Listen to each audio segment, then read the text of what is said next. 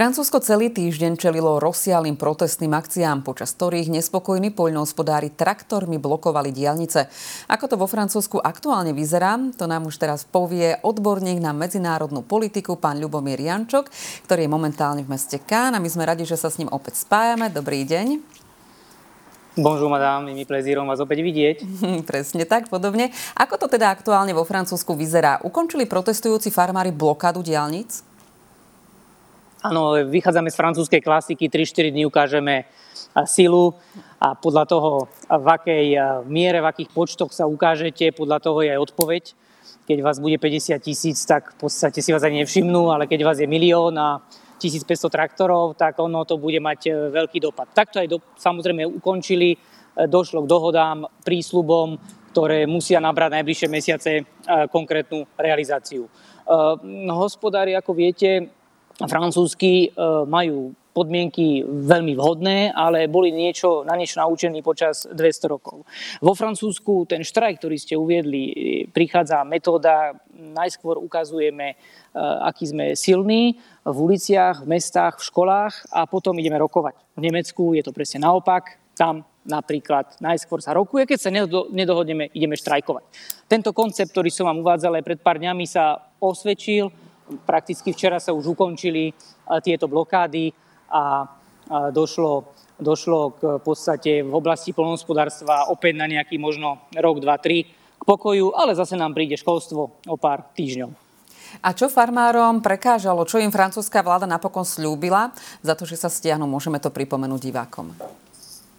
Samozrejme, bol tu Mercosur, jedna veľká téma, ktorý teda zmluva medzi Európskou úniou a Južnou Amerikou, hlavne Argentina, Brazília, pripojené krajiny, kde bolo mm, na stole, je to približne ako Turecko, ktoré už kandiduje tiež niekoľko desiatkov, desiatky rokov, tak podobne s touto Južnou Amerikou je dohoda na stole dlho a chvála e, pánu Bohu. E, e, Macron mm, zabojoval veľmi dôstojne už minulý týždeň na štefanikovský spôsob, to znamená, najskôr sa to výrokuje v salónoch alebo cez telefonáty, až potom sa prichádza na radu alebo na komisiu. E, s prezidentkou komisie samozrejme vyjednával a hovoril, že Francúz dáva tomu veľké veto. Tak to samozrejme aj dopadlo. Je to veľká krajina, nemôžu si dovoliť a nikto z nás nemôže v Unii dovoliť bez Francúzov a Poliakov v tejto oblasti niečo e, presadiť. E, je to realpolitik, no takže ten Mercosur bol opäť odložený. Potom samozrejme je to veľká administratívna záťaž. Pripomenul som vám, že ju prirovnávam k slovenskému a českému školstvu, kde profesor Chudák e, má 60% už administratívy, 40% učí a je z toho už dozaj na nervy. A to isto francúzskí polnohospodári, ktorí dostávajú 200-stranové príkazy z Bruselu. Tento triptych, to znamená polnohospodár, ekológ, ktorý na neho tlačí, s tým sa ešte vie dohodnúť, ale ešte nastupuje Brusel. A táto trilógia teraz ho musí vyriešiť mladá šťuka francúzskej politiky a diplomácie Gabriel Attal, zlaté dieťa francúzskej, francúzskej elitnej generácie po vzore Macrona a v podstate má, má čo robiť, ale dal veľké prísľuby. Ide tu cez 100 miliónov, ďalšia podpora a uvidí sa najbližšie obdobie, ako sa to zrealizuje. A po tretie samozrejme, boli tam ešte detaily, do ktorých nebudeme vstupovať, ako už osievať pôdu, o koľko percent sa to má zredukovať, to sú ďalšie 300 stranové spisy, ale sú to skôr také kolaterálne bočné body, ktoré francúzska, francúzske, francúzskí polnohospodári zmieňujú. Vy ste to povedali, že zrejme na pár rokov bude teraz kľud, že tým francúzským poľnohospodárom to teraz bude stačiť, ale tá nespokojnosť sektora je dlhodobá záležitosť a rozširuje sa aj na iné západoeurópske krajiny. Napokon sme to videli aj v tom Bruseli, čo sa tam dialo, že tam tiež išli poľnohospodári na protest ukázať svoju nespokojnosť. Je to správne a pozrite, Francúzsko nie je ľahko uchopiteľná krajina. Už e, Janko Jesenský, náš veľký literát Bart, 1924, keď robil advokátske skúšky v Kubíne, potom vo Veľkej Biči a podobne, pozoroval svet, vedel veľa jazykov. Latinčinu mal vďaka, latinčinu mal vďaka právu.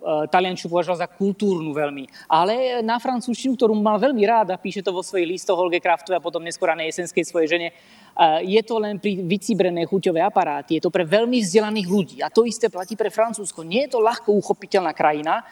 A dal by som vám príklad to aj na sebe, keď som sa stal výhercom francúzskej vlády, štipendia, ktoré mi udelili na štúdiu medzinárodnej politiky, tak keď som prišiel do školy, A následne na Sorbon som videl profesora, ktorý v kašmírovom svetri vpredu sedí a potom na kávičke už neskôr po, po roku mi hovorí, že ľahko rozpozná, veľmi ľahko, z tie práce 10-15 stranové, ktoré sme museli napísať za 4 hodiny, či sú zo strednej a východnej Európy, alebo zo západu.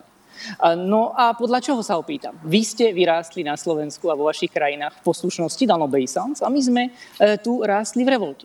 To znamená, pre nás kritika sa rovná rast. U nás to bolo vymenuj, asi dobrý, máš jednotku, ak máš dvojku, chod si opraviť o budúci týždeň, bude dobre.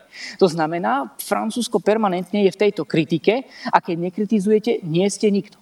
E, teraz nastupuje školstvo a večer, keď si zapnete televíziu, na desiatich e, programoch, si na siedmých sa diskutuje. Aj 3 hodiny. Aj o futbale, aj profesor príde komentovať Paris To znamená, štrajk tu netreba brať ako z toho pohľadu mimo Francúzska, ako že furt frflu, nemajú dosť nešťastní, sú stále, a keby my sme mali také podmienky, tak sme kráľmi situácie.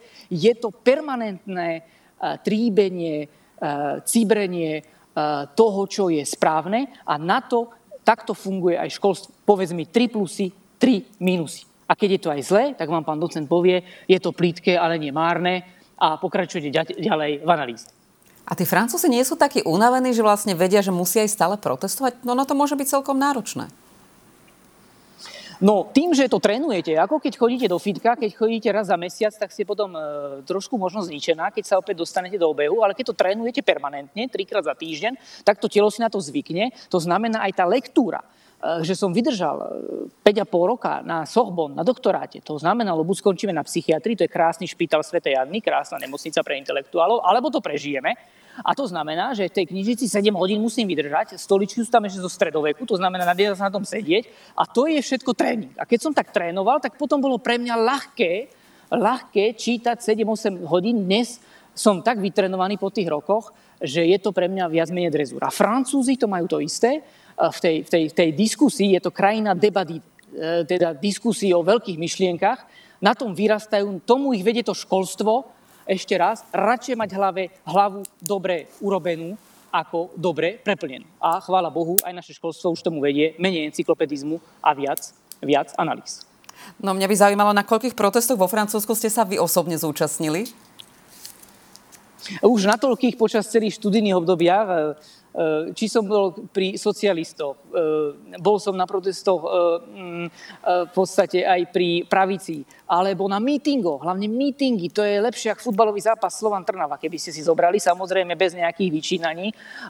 A skôr na mítingy som chodil, či lavicové, pravicové, pretože moji spolužiaci boli aj pri Holandovi, aj pri Macronovi, aj pri Sarkoziemu a teraz sú na rôznych pozíciách senátorov, poslancov, ministrov, tak je to krásne pozorovať áno, že, že v takejto veľkej mocnej krajine, keď sa aj na ministerstve obrany vyskytnete, tak nemôžete s tým veľmi vykrútiť, iba trošku záujmy krajiny sa nemenia, iba perzóny postav. A ja som na týchto mítingoch a štrajkoch bol už toľko, že dnes, prepáčte, mi je z toho zle po tých rokoch, že keď aj niečo doma je, tak to rád podporím, keď vidím tú myšlienku ako pertinentnú, správnu, ale veľmi nerád sa zúčastňujem. E, toľko som sa toho presítil, ako keď sa dieťa preje cukríkov, že už ich v podstate nechce. No poďme teraz späť tým problémom farmárov. Sú problémy a požiadavky francúzských farmárov rovnaké s tými z ostatných krajín Európskej únie? Bojujú za spoločnú vec? No minimálne sa tak snažia, ale Uh, každý sa na to pozera inak. Veľký Schopenhauer filozof hovoril, že niektoré veci, keď ukazujete ľuďom, je to ako farby slepému ukazovať. Každý, každý sa na to pozrie cez svoju uh, prízmu. Uh, slovenskí farmári Eh, čo je fenomén? Dnes eh, francúzskí farmári sa stiažujú, že to, čo dostali, je super, 9 miliard, ale je to ťažké, tá administratíva a naši farmári ani to, čo im bolo slúbené, nedostali, tak tí sa majú na čo stiažovať. Buď skočia rovno do Dunaja, ako som vám spomínal predvčerom, alebo eh, nejako zabujú s tým, čo majú. To znamená, borci sú, tak povediať, tí, ktorí ešte z toho mála dokážu niečo vydolovať, lenže je otázne, na čo ste si zvykli. A preto títo farmári teraz majú v podstate podľa mňa dôstojné podmienky. Neradi to počujú, keď im to ja hovorím, aj v tým školstve, keď mi povedia, že ako sú nedôstojne platení, tak im poviem, pozrite sa do 175 ostatných krajín, kde sú na tom horšie ako vy. Takže je to uhol pohľadu. Ale ešte raz, Francúzsko a Polsko je motorom v oblasti polnohospodárstva a preto vždy stratégia jasná. Keď Slováci chcú niečo vyjednať, buď prepnú na francúzštinu, alebo na polštinu, alebo do angličtiny a musia s týmito dvomi veľkými krajinami nájsť prienik, vtedy, vtedy projekty prejdú. My sa práve pozeráme na zábery rôznych protestov. Má Francúzsko nejakú rozpočtovú kapitolu na škody spôsobené týmito mnohými protestmi? No, nielen, samozrejme, asi každá krajina v Európskej únie je teraz zadlžená, takže nielen dlh sa prehlbuje ekonomicky, ale do ekonomickej sféry. Nebudeme teraz vstupovať, ak dovolíte. Na druhej strane e, sú na tie štrajky nastavený tak, že pol Afriky prosí dnes Francúzsko, keď má nejaký prevrat, aby prišli a zorganizovali. Máme tu olympijské hry, na ktorých bude od začiatku varený pečený júl, august a predstavte si, že 2 e, miliardy ľudí to bude sledovať a to bude veľké, e, ľudovo povedané, e, čoro moro. Takže permanentne tu máme nejaké štrajky a práve keď sa 3 roky niečo nedeje, sme znepokojení, že pozor, pozor, už bolo dlho ticho. Ale to je bolo aj v roku 1830, keď povedali už sme dlho tu nič nemali a mali sme opäť 8 e, rokov ďalšiu, ďalší prevrat, ďalšiu revolúciu. Takže ešte pripomínam, je to nervus rerum z latinčiny, teda jadro veci tej povahy, ktorá vyrastá z kritiky a keby nekritizovali, tak možno zajtra tie hydiny brazilské za 2 eurá, ktoré ani e, pán Boh nevie, kde vo výbehu sú, keď tu sa hádajú, či má byť vo výbehu 1000 m štvorcový, pomaly viac ako niekde dôchodca, alebo 100 e, metrov, 50 metrov a je to rozdelené do rôznych kategórií. E, a príde vám z Brazílie za iných podmienok e, a tým pádom ono je to nelojálny, nečestný boj. Ešte, ak dovolíte, včera som volal s priateľom, ktorý zastaral veľké pôdy a mi hovorí, túto mandarinku 12 eur francúz na hodinu nás stojí ale v Tunisku euro. A teraz, keď nám ich tu posielajú, je to veľmi, uh, veľmi ťažké bojovať. A teraz si predstavte, čo by tu mohlo prísť z Brazília z Argentíny. Takže ja ďakujem Macronovi, že to pozastavil, lebo čo skoro by už aj možno Poliaci mali problém uh, s hydinou uh, z Južnej Ameriky. Jeden masový protest sa v podstate práve skončil a vo Francúzsku už je avizovaný ďalší. Čo o ňom vieme povedať? Kto sa tentokrát búri? No, budú asi viaceré, ale samozrejme uh, um, inšpirácia je, inšpirácia je všade. Školstvo teraz vyhlásilo koléž a gymnázia, že 60% z nich taktiež sa opierajú je to využívanie situácie, prichádza nový tím, viete, vo Francúzsku ministri fungujú následovne. Prezident si poverí premiéra, ten si ich vyberá, ale prezident, v tomto prípade Emmanuel Macron, ich musí schváliť.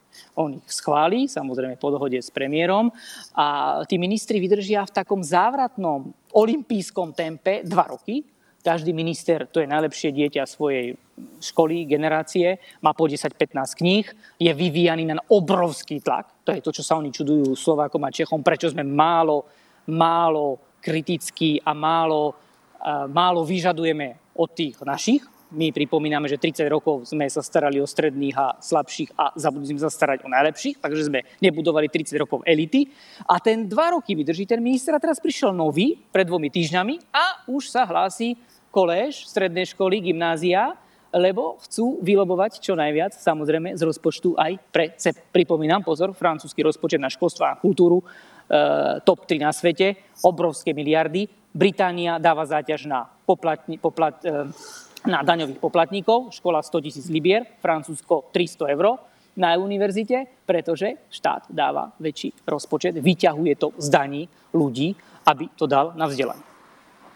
Takže očakávame školstvo čo skoro. A samozrejme e, imigrácia, to sa tu rieši dlho, je to veľká téma na jednu celú hodinovú debatu, ale vahezujme, pravica, ale aj tí viac doprava posunutí robia hlavnú tému pred európskymi voľbami, ale aj pred voľbami prezidentským 2-3 roky, e, imigráciu. Imigrácia je hlavná téma, ktorá bude rezonovať v celej únii najbližších 10 rokov a preto aj v tejto oblasti budeme teraz veľmi veľa e, analyzovať.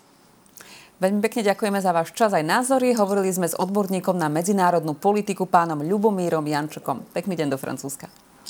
Merci madame, bonjour, vám prajem. Au revoir, dovidenia. Dovidenia.